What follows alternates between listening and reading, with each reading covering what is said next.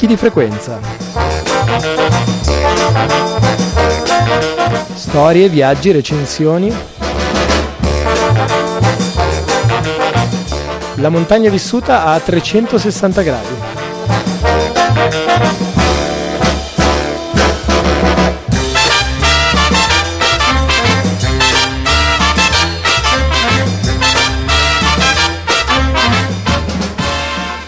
Puntata 63 di Picchi di Frequenza apre come di consueto con un paio di segnalazioni, ma giusto un paio, per la settimana di montagna, mentre saltiamo le news perché dedichiamo tutto il tempo a nostra disposizione a due approfondimenti. Da una parte la rubrica di Pedagogia della montagna che abbandona il tema abbigliamento e comincia a parlarci invece di alimentazione, dall'altra l'incontro con un ospite che non è nuovo ai microfoni di Picchi, che è Andrea Savonitto, che ci presenta l'ormai prossima rassegna Uschion Block.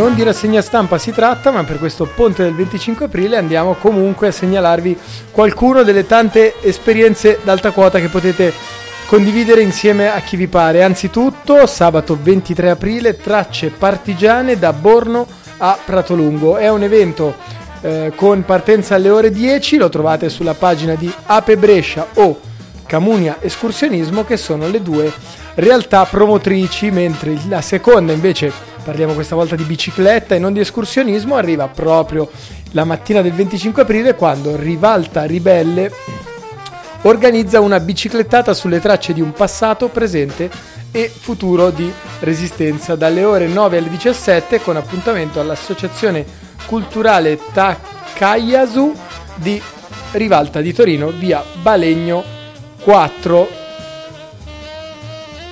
e poi non potevamo eh, non potevamo concludere questa micro rassegna di appuntamenti d'alta quota per il 25 aprile con invece quello che non è un trekking urbano, non è una gita sociale, non è neanche solo una manifestazione. L'Ape di Milano convoca tutte e tutti gli apeini al corteo del 25 aprile, lo fa all'interno di uno spezzone che dal titolo No One is Illegal, nessun uomo è illegale e lo fa con un appello che sostanzialmente ricorda alcune delle esperienze dei, dei, dei partigiani e delle partigiane che hanno fatto la resistenza, quella maiuscola, eh, all'interno delle file apeine, Pierino Vitali, il Farfallino, Gino Montemezzani e tanti altri, però invita anche a omaggiare partigiani in ogni quartiere, che è una eh, kermesse, una, cult- una festa delle culture antifasciste che da dieci anni eh, attraversa in maniera assolutamente nomadica le periferie di Milano, questa volta per il suo decennale appunto arriva in centro a Milano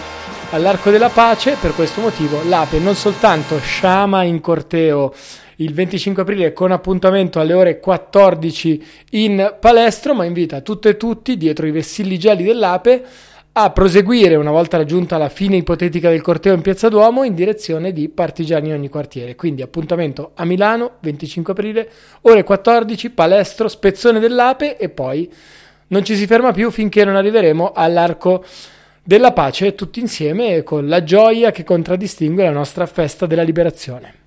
Abbiamo concluso con eh, Paolo di Ape Milano la scorsa settimana tutto, tutta la parte dedicata alla vestizione eh, per andare in montagna e apriamo con, con, la puntata di oggi un nuovo capitolo non meno interessante.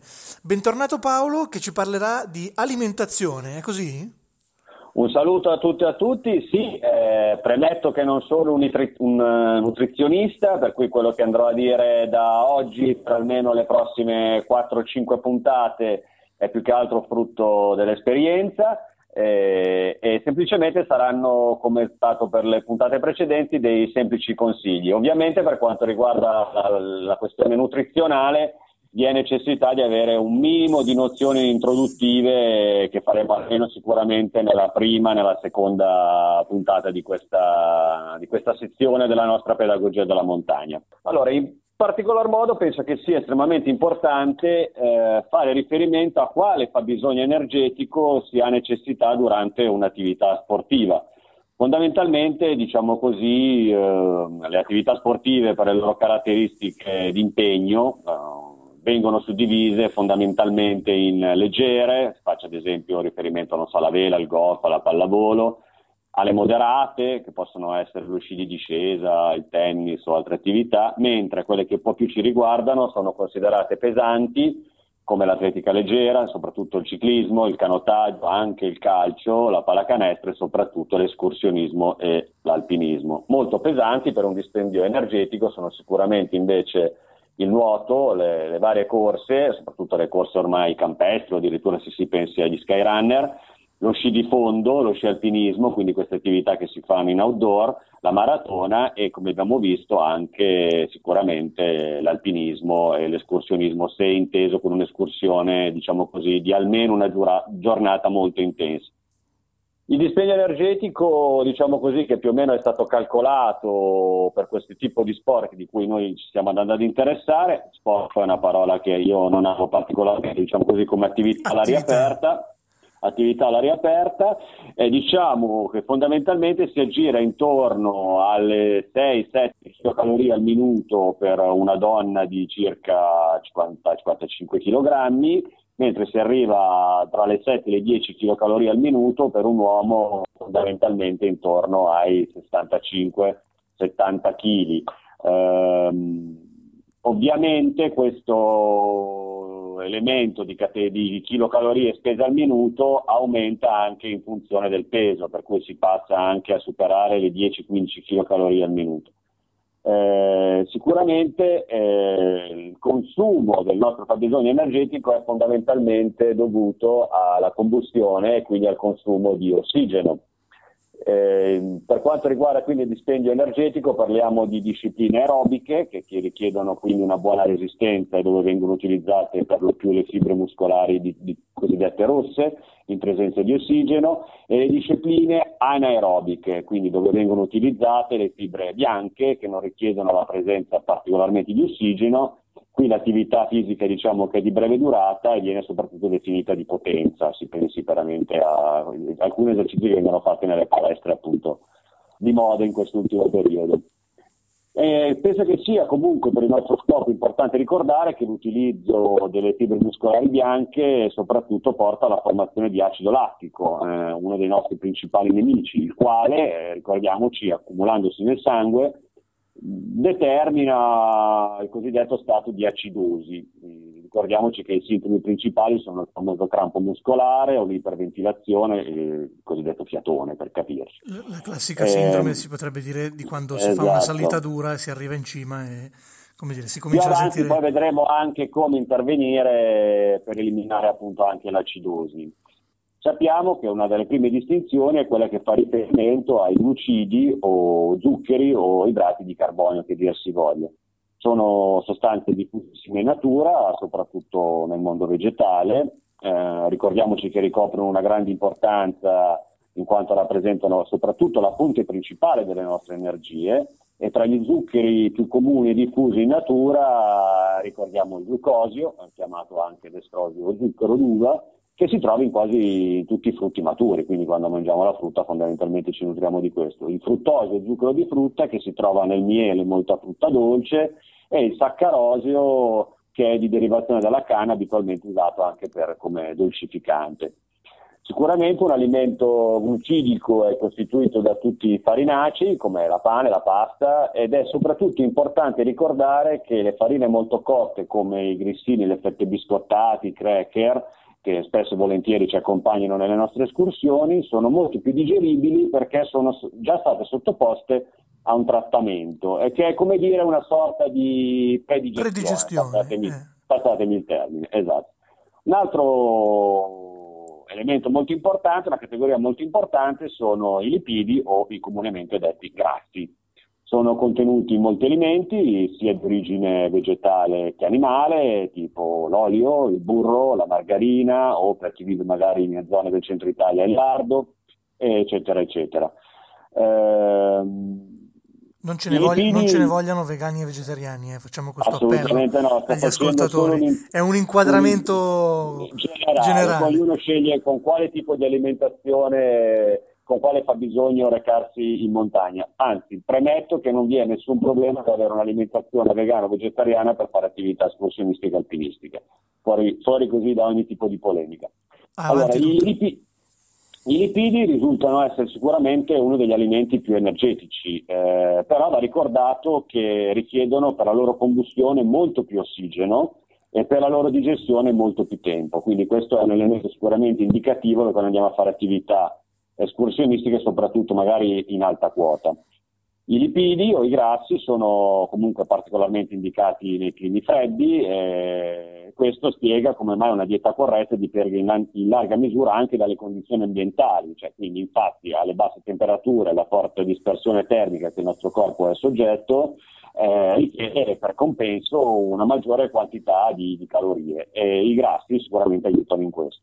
È importante però ricordare che i lipidi non devono superare mai il 30% della razione alimentare e devono essere preferibilmente equilibrati tra loro quelli vegetali e quelli animali. Ovviamente se una persona è vegana sopperisce la parte animale semplicemente con quella vegetale e non c'è nessun, uh, nessun problema.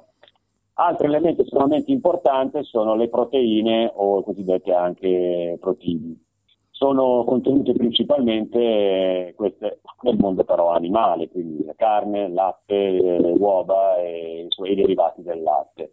Come i grassi presentano però una duplice origine e così li riceviamo però fortunatamente anche dal mondo vegetale. Non possiamo dimenticarci che queste proteine sono estremamente eh, presenti e ricche in un'alimentazione che può essere sicuramente a base di fagioli, lenticchie, piselli, soia, quindi cosiddetti insomma legumi, sono sicuramente un ottimo sostitutivo anche delle proteine derivate da origine animale.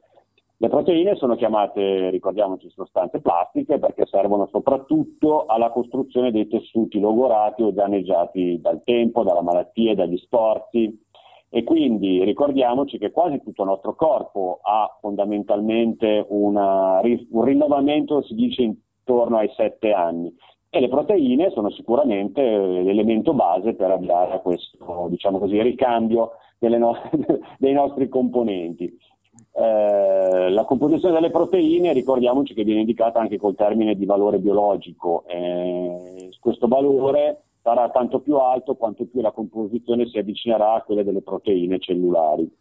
Ovviamente però va ricordato che le proteine richiedono per la loro combustione una quantità di ossigeno molto più elevata rispetto ai glucidi e anche superiore a quella richiesta dai lipidi. Per questo motivo, eh, quindi, io sconsiglio vivamente di assumere una dieta ricca solo di proteine se si è in particolar modo sotto sforzo eh, o addirittura anche in alta quota. Diciamo che è un'alimentazione che io consiglierei come integrativo eh, a uno sforzo fisico a fine giornata, ecco, ma non sicuramente durante o nelle ore immediatamente precedenti a un'attività fisica. Certo, anche Altre... apro, apro, una brevissima parentesi, il tutto per, dire, per facilitare anche gli ascoltatori, proprio per evitare di dover impegnare il fisico durante lo, lo sforzo della salita, della montagna, della passeggiata, anche in una digestione complessa come può essere appunto quella esatto. degli elementi che hai appena descritto. Esatto, esatto. Altro elemento estremamente importante da non mai sottovalutare, purtroppo spesso e volentieri invece lo si sottovaluta, è l'acqua.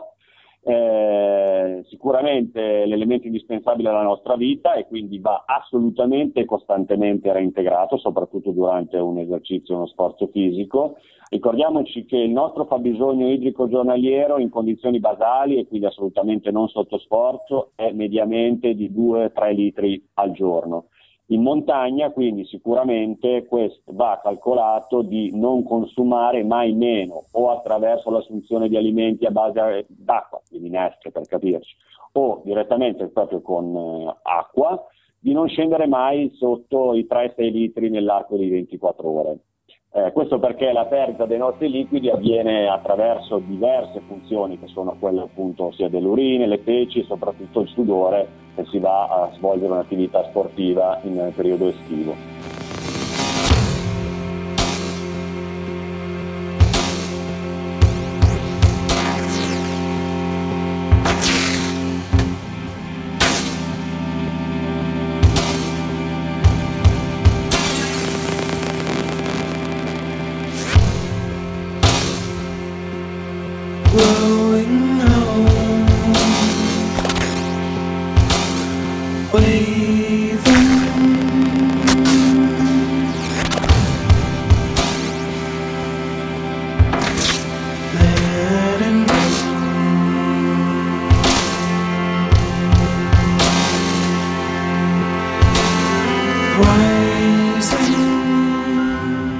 Fine settimana a Uschione si terrà la prima edizione dell'Uschion Block, una due giorni dedicata al bouldering, ma più in generale allo stare in montagna, al vivere questo modo diverso di fare arrampicata e eh, si terrà appunto in Val Chiavenna. Eh, ne parliamo con Andrea Savonitto, gestore di rifugi, guida alpina, attualmente oltre che animatore appunto di questa rassegna eh, gestore della, del Circolo Uschione.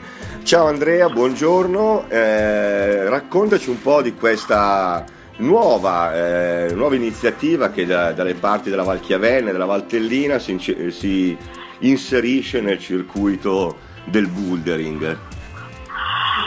Ciao a tutti, eh, beh, allora diciamo che Uschione è un piccolo villaggio sopra Chiavenna, un villaggio molto antico, situato sul balcone panoramico tra la Val, tra la Val Chiavenna e la Val Bregaglia.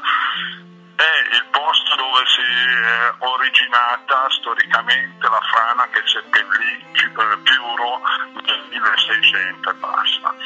Questa frana è formata da una miriade di blocchi eh, che sono sparsi su tutto il territorio di questo grande poggio tra Valchianene e Val Bregaglia. Questi blocchi per millenni hanno costituito un ostacolo allo sviluppo di qualsiasi forma di attività umana, l'agricoltura e, e via discorrendo. Eh, e invece adesso andiamo un po' a riscoprirli, a cercare di dargli un po' una valenza eh, di tipo sportivo, turistico. Ecco.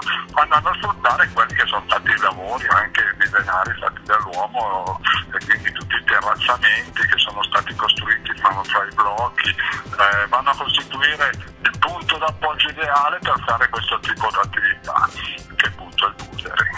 Adesso stiamo cercando di promuovere tipo eh, di iniziativa eh, sperando anche che la comunità locale pian piano capisca eh, che magari c'è la possibilità di eh, innescare un, una forma di turismo nuovo, particolare, attento all'ambiente eh, che per ora manca. Ecco.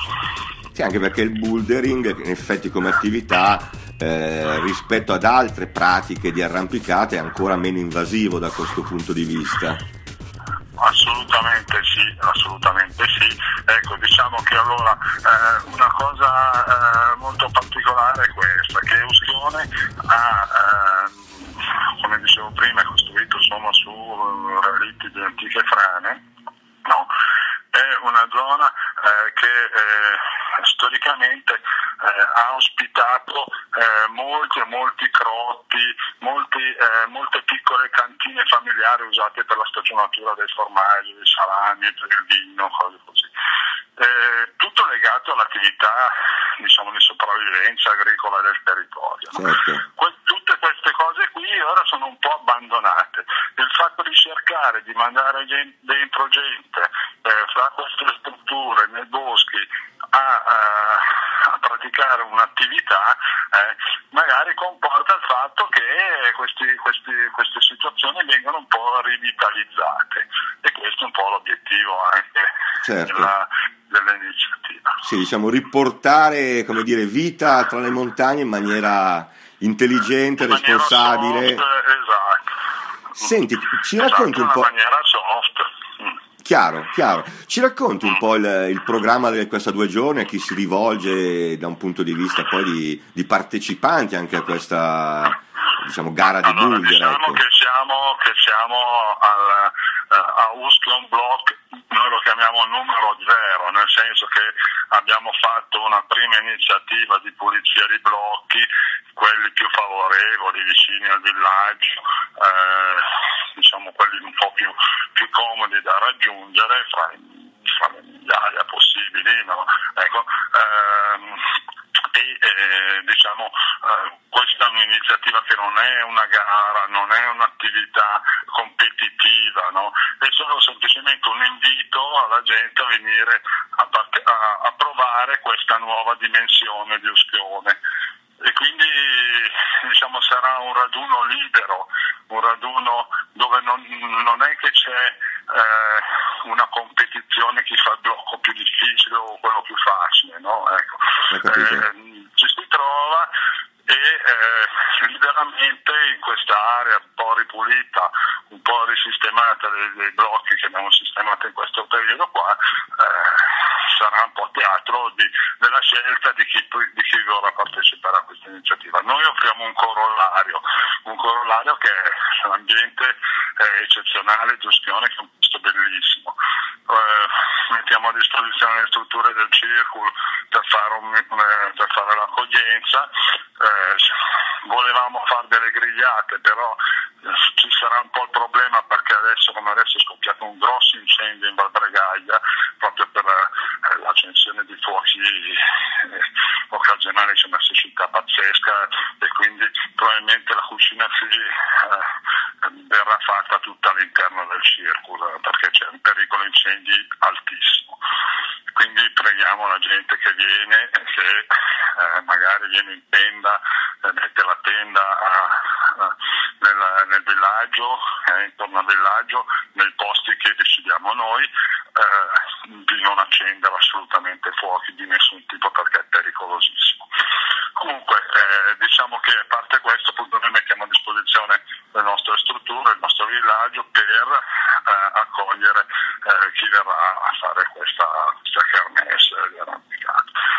Abbiamo visto che Noi ci sono... comunque organizziamo, organizziamo delle attività collaterali, verrà eh, Franco Perlotto che è diciamo, un personaggio diciamo, internazionale per quanto riguarda l'arrampicata, è quello che è uno tra quelli che hanno sviluppato eh, l'arrampicata moderna in Italia e poi diciamo, a livello internazionale. Non è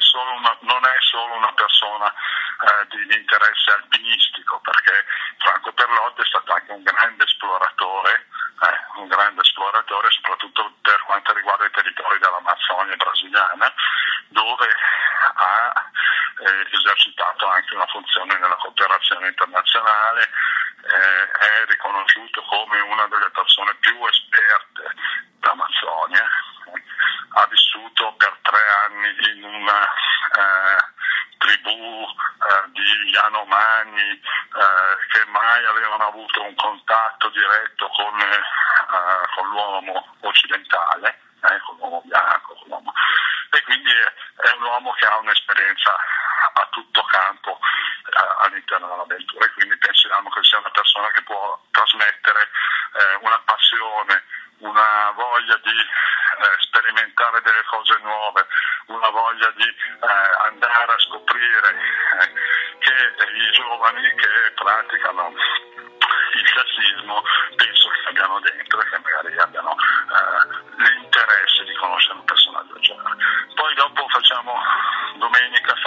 fa, faremo anche, verrà anche a, suonare un gruppo eh, che faranno una musica tipo del, eh, del rock country per dirne per dire un nome, insomma loro sono molto legati a Neil Young, a esperienze di quel tipo lì, che diciamo allieteranno un po' la presenza di chi parteciperà allo Stone Block anche con, con, un evento musicale insomma all'aperto, sperando non faccia un freddo pazzesco,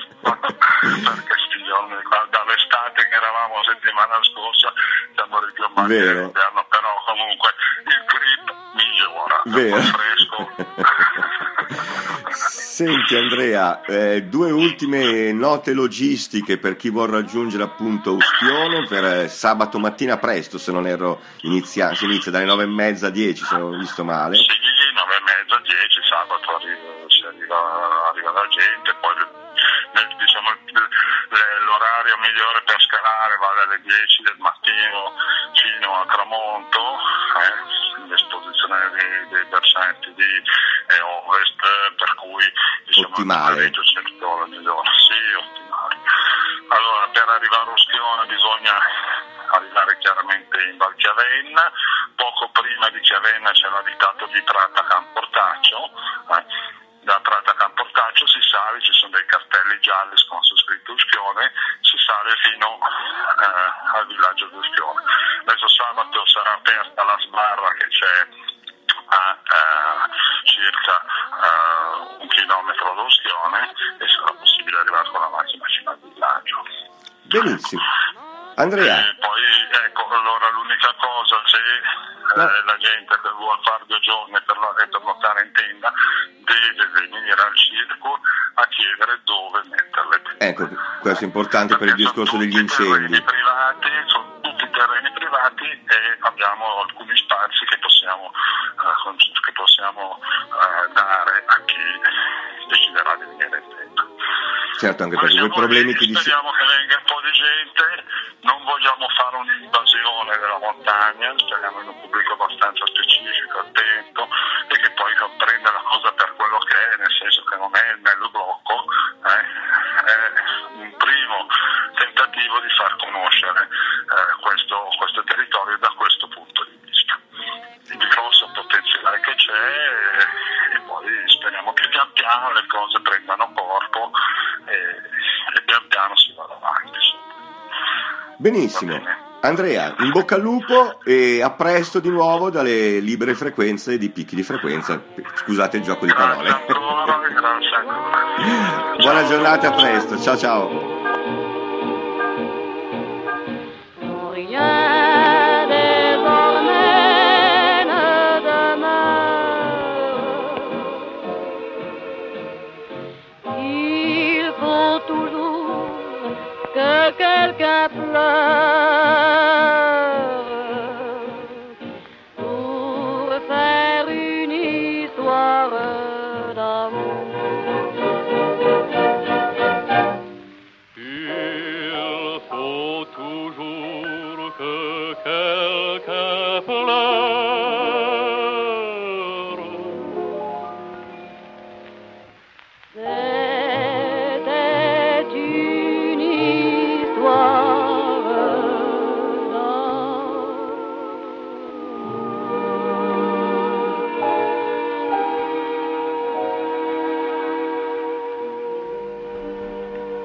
Il tempo a nostra disposizione è più tiranno che mai, ma non potevamo lasciarci senza un saluto ed un ringraziamento a tutti voi che oltre ad aver ascoltato picchi di frequenza eh, vi prenderete tre minuti del vostro tempo in settimana per far conoscere la pagina picchi di frequenza, l'account at abuzzo3 su Twitter, eh, perché no il sito amonte.info, di modo che la comunità che ruota e che vive attorno a questa nostra piccolo settimanale di montagna cresca ogni settimana di più. Noi ci sentiamo venerdì prossimo alle ore 20 in punto sulle libere frequenze di Radio Onda d'Urto.